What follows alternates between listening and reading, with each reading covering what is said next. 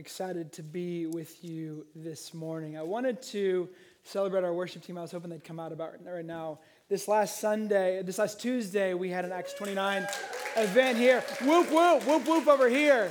Uh, wanted to just give it up for these guys. Uh, they led our Acts 29 conference this last week that we hosted here, and just wanted to give a big shout out, whoop, whoop, to you guys. So thanks for all y'all do.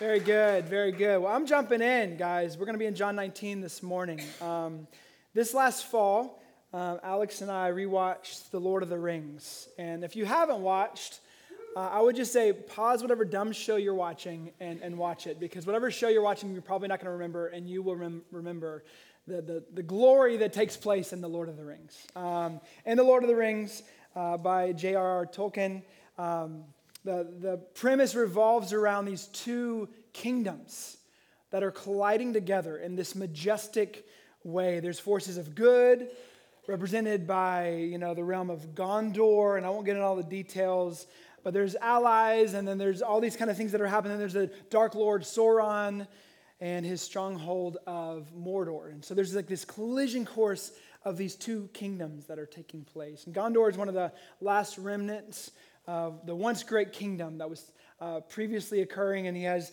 these people that are part of his rule and reign trying to fight against Sauron, and we have this collision course of these two, two kingdoms. And the premise of the Lord of the Rings centers around this quest for these this, to destroy the one ring, and you have this quest of these this motley crew of sorts of of people that try to combat and end up throwing the ring into the fire. And so, though fictional, and again, spoiler alert, no, like it's on you. If you haven't watched it yet, on you 100%.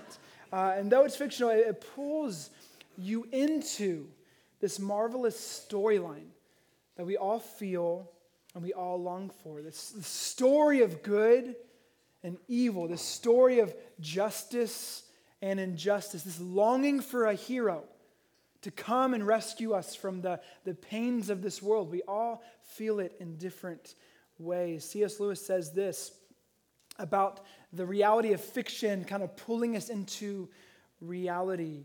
Uh, he says, Now, as myth transcends thought, incarnation transcends myth. The heart of Christianity is a myth, which is also a fact.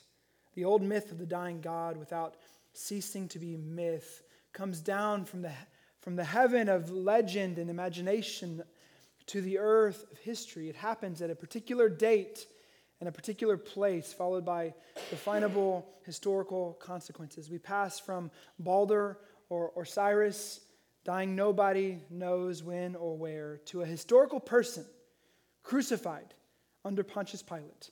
By becoming fact, it does not cease to be myth. That is the miracle. See, the story of Christianity is like the Lord of the Rings, but it's come true. It's like all these famous fables, but has come true in that God has come to rescue us. And we're part of this story. So this morning we will see these two kingdoms collide together in the trial of Jesus before his death. We're in a teaching series uh, during Lent. We've been in a broader teaching series over the Gospel of John. And, and this specific time, we're in John 17 through 19. And we're walking through, we're slowing down as we lead up to this hour, this moment of Jesus' death, honing in on these chapters, wanting to, in this Lenten season, be invited into this invitation to know God, to experience Him, to study Him, to grow in Him. That's the design of Lent to pull away from certain things and to lean into that invitation of everlasting life, which is to know him. And so I just want to give you an encouragement. You're two weeks into Lent. You're like, Dagum, I have just fumbled over and over again. Two steps forward, 36 steps backwards. If you feel like that's you, you can reset. Just because you might have fumbled through things that maybe you wanted to lean into, don't allow that to keep you from this moment and from the opportunity to lean in in this Lenten season. I invite you into that. I invite myself into that because, again, it's by grace that we've been saved, not by works. And so allow that to remind you, even in this Lenten season, to lean in. So we got a trial and we got the tale of two kingdoms happening here. We're going to pick up in John 18 and finish up in John 19. If you remember last week, Jesus was arrested. And he had this moment uh, with his disciples as a lot happened and some betrayal and things like that. And then we pick up in John 18, verse 12. It says this So the band of soldiers and their captain and the officers of the Jews arrested Jesus and bound him. First, they led him to Annas, for he was the father in law of Caiaphas, who was high priest that year. It was Caiaphas who had advised the Jews that it would be expedient that one man should die for the people. So we begin here that Jesus goes before Annas and Caiaphas. And we'll kind of get a little history here to better understand what's happening. Uh, only John gives us a preliminary interrogation before Annas. All the other gospels just give us a focus on Caiaphas. And so Annas was the uh, father in law of Caiaphas. He was the high priest prior to Caiaphas. So from 6 AD to 15 AD, Annas was the high priest. And the, the Romans had removed him from that office, yet he still wielded a good, considerable amount of power as the former high priest. Again, the father in law of Caiaphas, who was the current high priest during Jesus' ministry. So Annas was the patriarch of sorts of the high priestly reign during that time. And so Jesus is questioned by Annas first before Caiaphas, because again, Annas wielded the ultimate power here. And so we pick up again in verse 19. It says this The high priest then questioned Jesus about his disciples and his teaching. And Jesus answered him, I have spoken openly to the world. I have always taught in synagogues and in the temple, where all Jews come together. I have said nothing in secret. Why do you ask me? Ask those who have heard me what I said to them. They know what I said.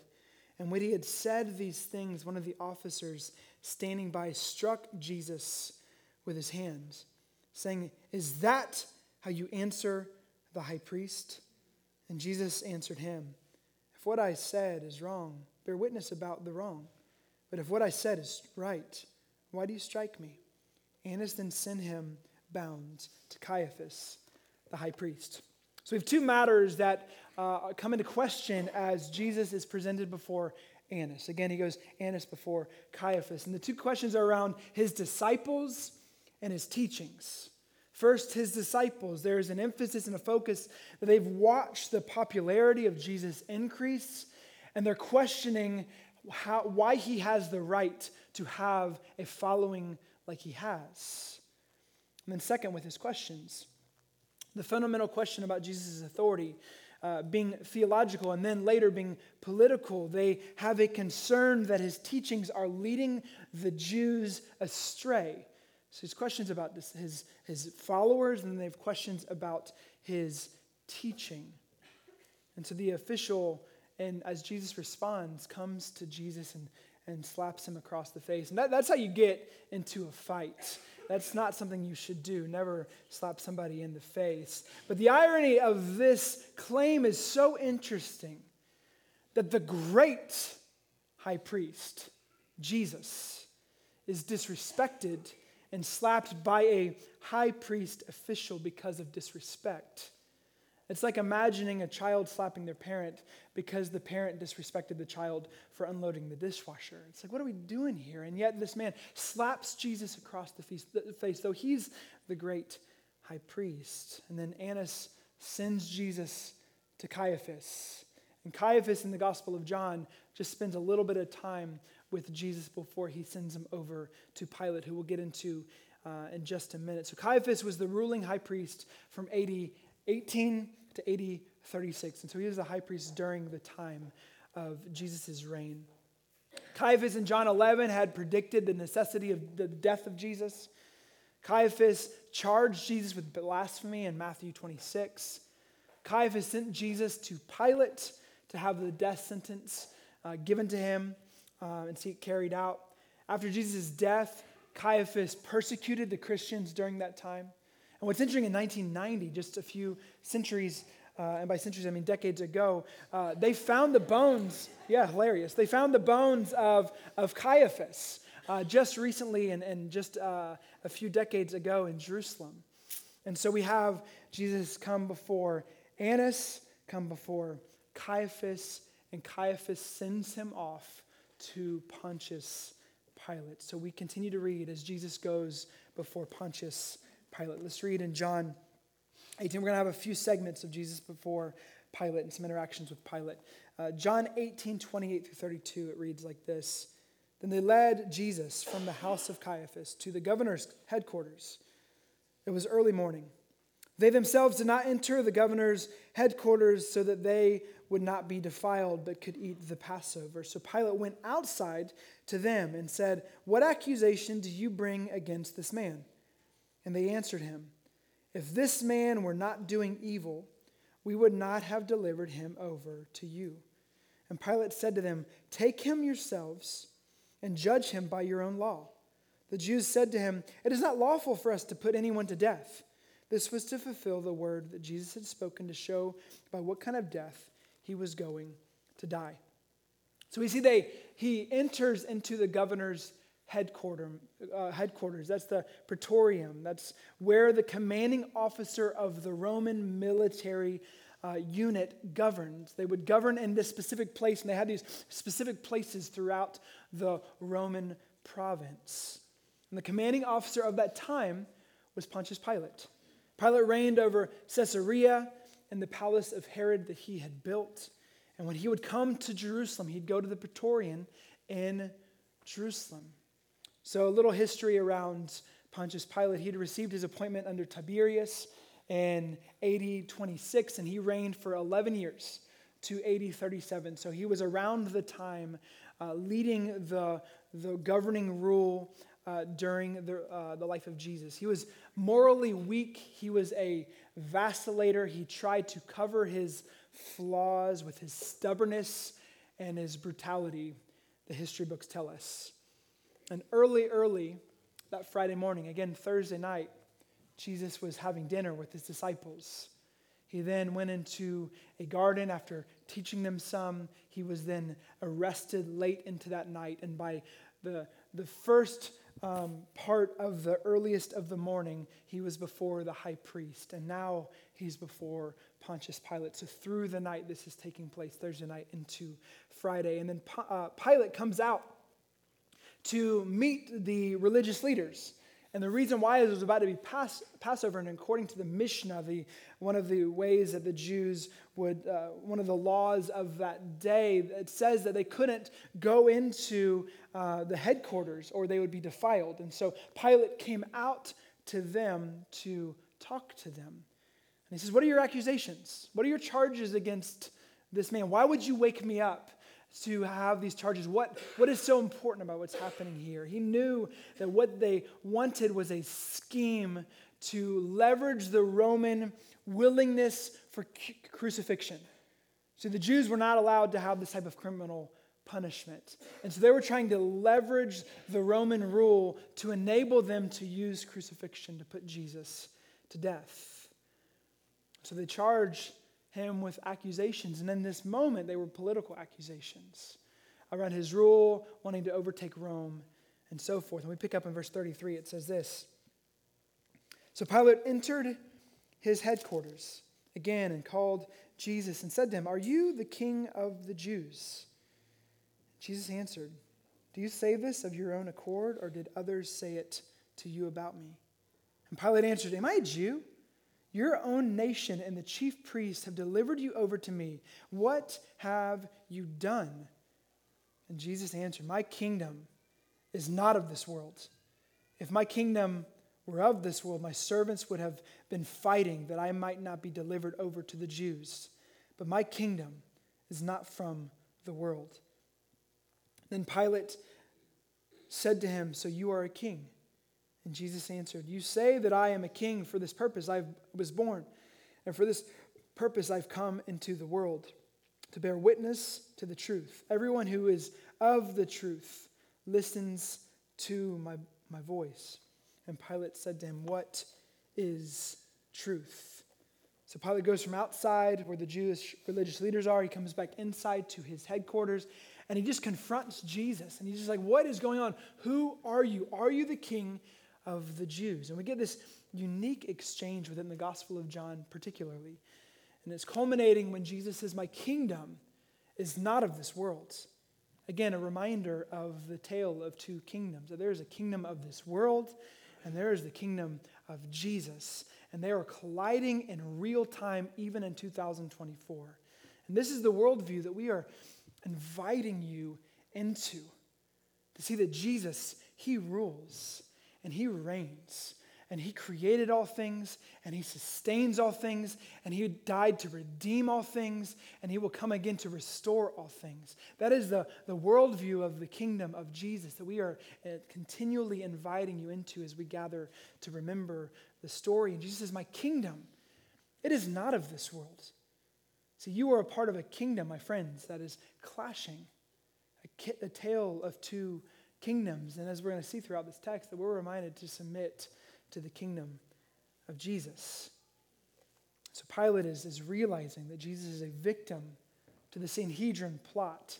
And his goal is to wash his hands. His goal is to, to remove Jesus back onto their hands and away from himself. And he doesn't realize that that's not going to be an option. And so, right after we, we meet Barabbas, and we're going to get more into Barabbas next week, but suffice it to say, Pilate tries to use Barabbas as a scapegoat, but the crowd is not willing. And we pick up in chapter 19, verse 1. It says this Then Pilate took Jesus and, and flogged him. And the soldiers twisted together a crown of thorns and put it on his head and arrayed him in a purple robe. They came up to him, saying, Hail, King of the Jews, and struck him with their hands. And Pilate went out again and and said to them, See, I am bringing him out to you, that you may know that I find no guilt in him. So Jesus came out wearing the crown of thorns and the purple robe. And Pilate said to him, Behold the man. And when the chief priests and the officers saw him, they cried out, Crucify him! Crucify him! And Pilate said to them, Take him yourselves and crucify him, for again, I find no guilt in him. The Jews answered him, We have a law, and according to the law, he ought to die because he was, he's made himself the Son of God. Then Pilate heard this statement, and he was even more afraid. So, what happens here is that Pilate's trying to find an olive branch with the, the people, trying to appease the people. And the way he does that is by getting Jesus flogged. And so he's thinking, if I can get Jesus flogged, I don't want to kill him. I don't think he deserves it. But if I can appease the people by having him flogged, then maybe they will say that's sufficient and we can move on. So, flogging or scourging was a very brutal form of punishment. You were stripped, you were tied to a pole, and you were beaten by tortures. The whip had leather, it was a leather thong with pieces of bone or lead or metal and you would be whipped dozens of times. Eyewitnesses would say it was to, to the bone and even the entrails of a human that were exposed. This was a graphic, bloody moment that was taking place.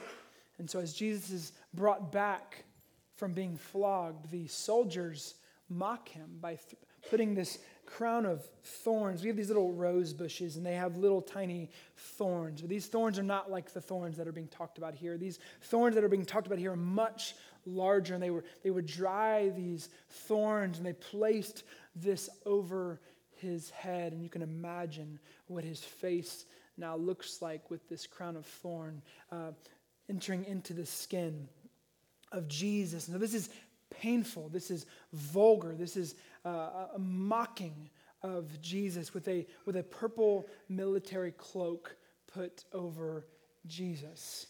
They begin to say, Hail.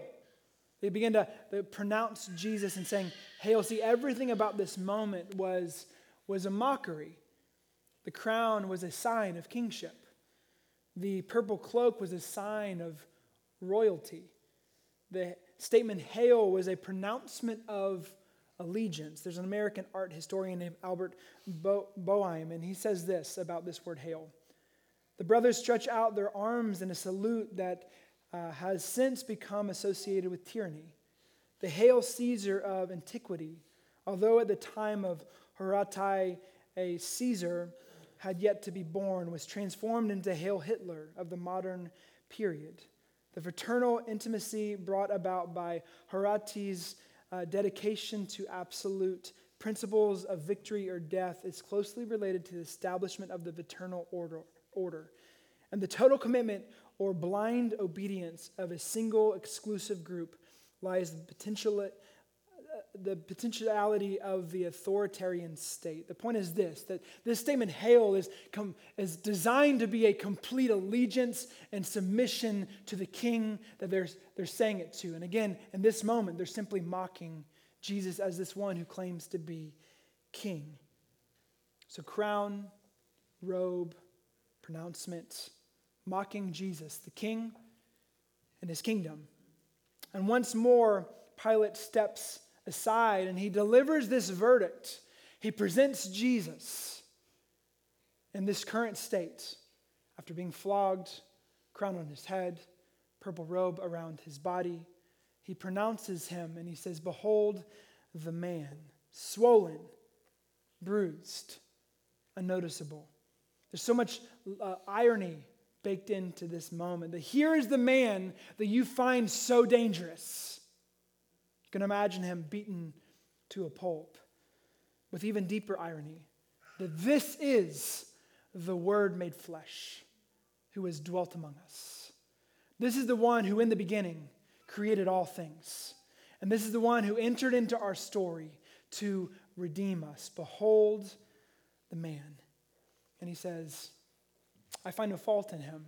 You can be responsible to crucify him. You can be responsible to have the guilt upon yourself. Again, he repeats himself I find no guilt in him. As if Pilate is saying, You bring him to me for trial, but you. Um, but I am not going to accept the judgment that you have put upon him.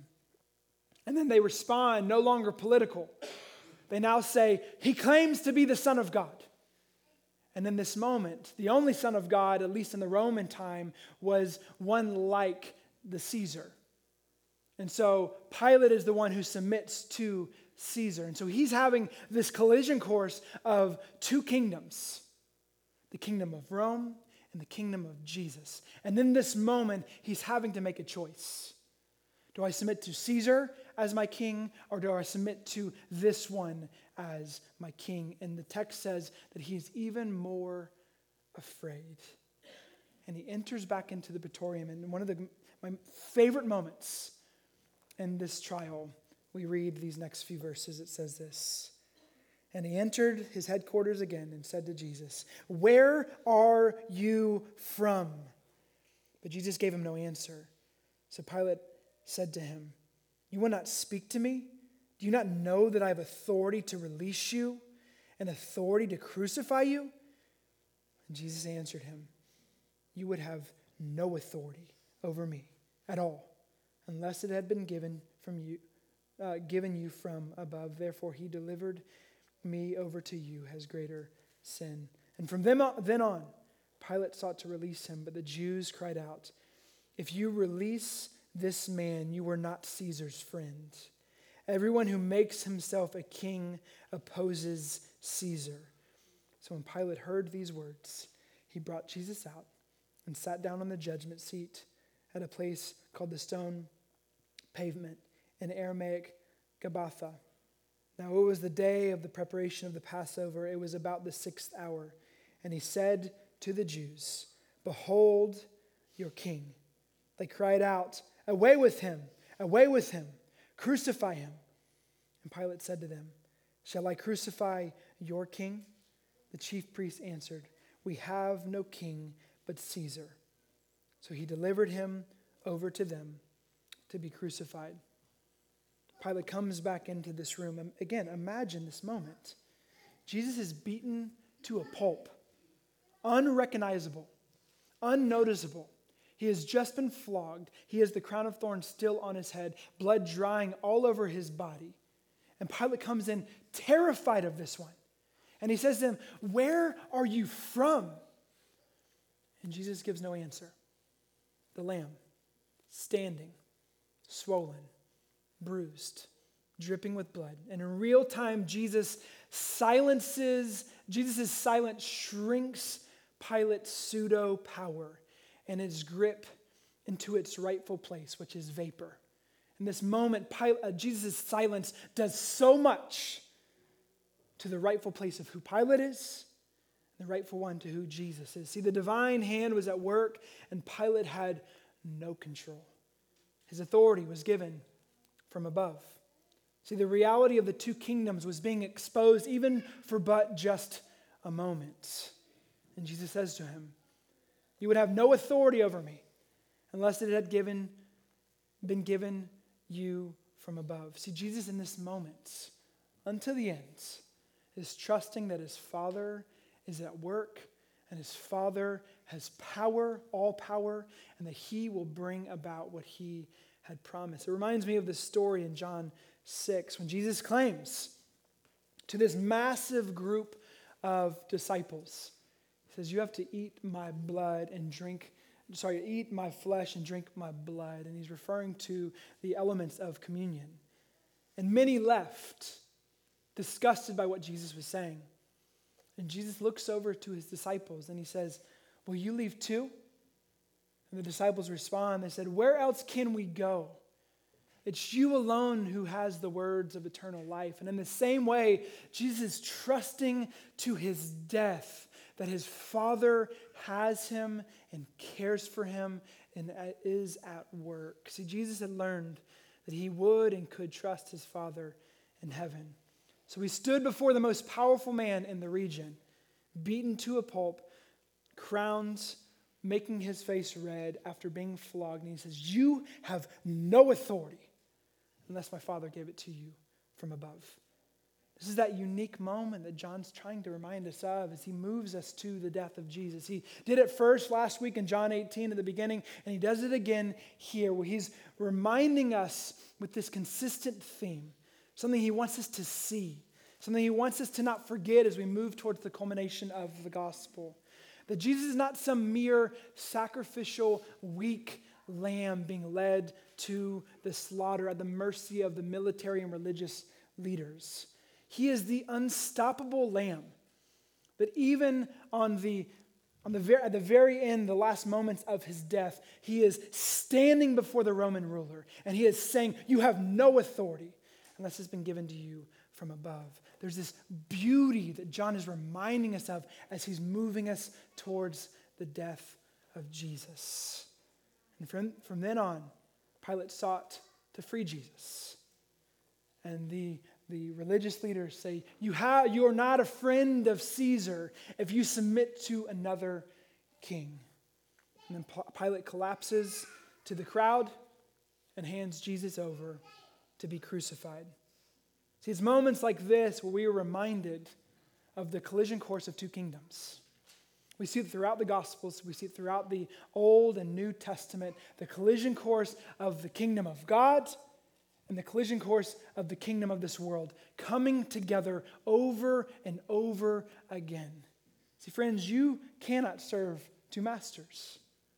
You either can serve um, mammon, like Jesus talked about in the Sermon on the Mount, you can serve money, you can serve the things of this world, or you can serve the King and the kingdom of Jesus. You cannot do both. We will all come to multiple crossroads in our lives where we're unable to serve both, and we have to show our allegiance to one or the other. And Jesus invites us time and time and time again to submit to his kingdom and to find our hearts free from the kingdom of this world. See, there is a tale of two kingdoms the kingdom of God, the kingdom of this world. And the two kingdoms are nothing like each other. The, there are prototypes found in this story in the kingdom of Pilate and in the kingdom of Jesus. See, the kingdom of Pilate, which is the kingdom of this world, is deeply insecure, desperate for power, longing to prove yourself, terrified of being rejected by others, leveraging uh, others at the expense of our own desires, crumbling under the weight of others' opinions spineless. That is the kingdom of this world. See, the kingdom of Jesus is deeply grounded in an identity that is not our own, that has been bought by another and given to us. There's a tremendous amount of trust in the kingdom of Jesus. Security not found in what we have, not found in our circumstances, not found in our relational status. Our security is found in God, stable in God, hope resting upon God, future resting upon God. See, Jesus didn't need to prove himself to the masses, he wanted to be obedient to his Father. He didn't need power because power doesn't come through using people, but serving people. See, the kingdom of God and the kingdom of this world are polarizing in nature. And we see them on display here. It is here where we are reminded that the way of Jesus is a way that leads to life, but it comes through death. See, life in the kingdom of Jesus comes through giving up of ourselves, not seeking to save ourselves. See, the invitation of the kingdom of Jesus is a narrow way. And the entryway and the ground by which the kingdom of Jesus stands upon, the pathway that, it, that we walk upon, is grace and grace alone. And it, it follows a life of surrender and a life of repentance and a life of faith to the King. Submission to his values as a distinct people is the way of the kingdom of Jesus. It reminds me of the words of Jesus in the Sermon on the Mount found in the Beatitudes. I'd love to read them with you. This makes up so much of what the kingdom of Jesus is about. And he opened his mouth and taught them, it says in Matthew 5, verse 2 and following Blessed are the poor in spirit, for theirs is the kingdom of heaven.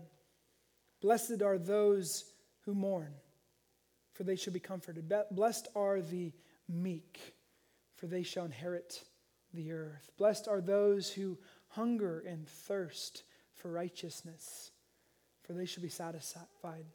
Blessed are the merciful, for they shall receive mercy. Blessed are the pure in heart, for they shall see God. Blessed are the peacemakers, for they shall be called sons of God. Blessed are those who are persecuted for righteousness' sake, for theirs is the kingdom of heaven.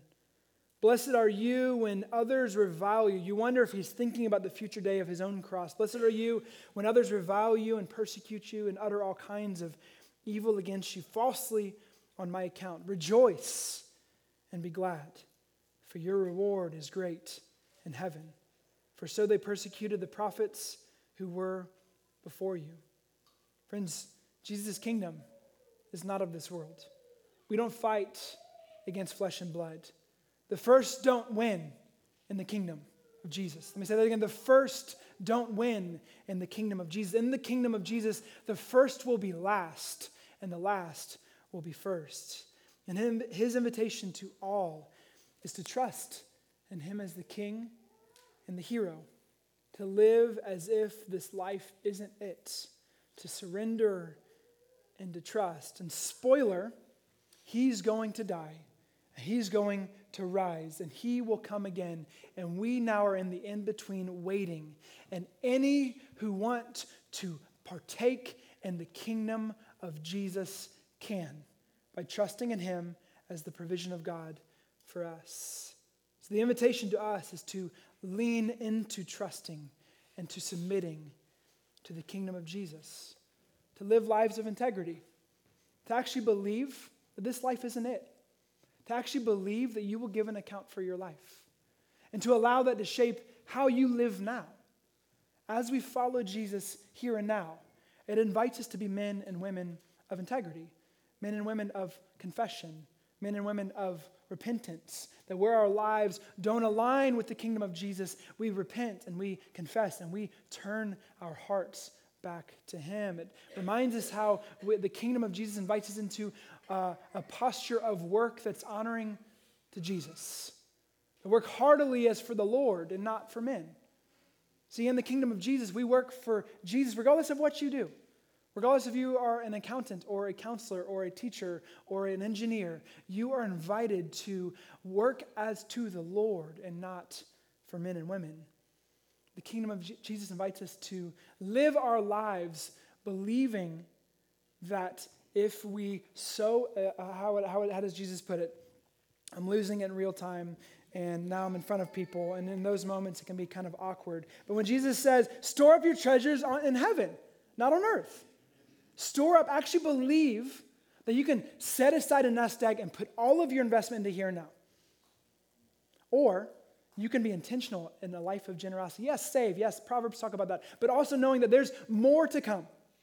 And actually living a life in such a way of generosity that says, I want to live for the kingdom of Jesus with our time. Our time can prove so much about what we value. And does our time say that we are more in line with the kingdom of this world? Or we are more in line with the kingdom of Jesus? And how we spend our free time, our spare time, is it investing only into me centric things? Are we looking to give our lives away?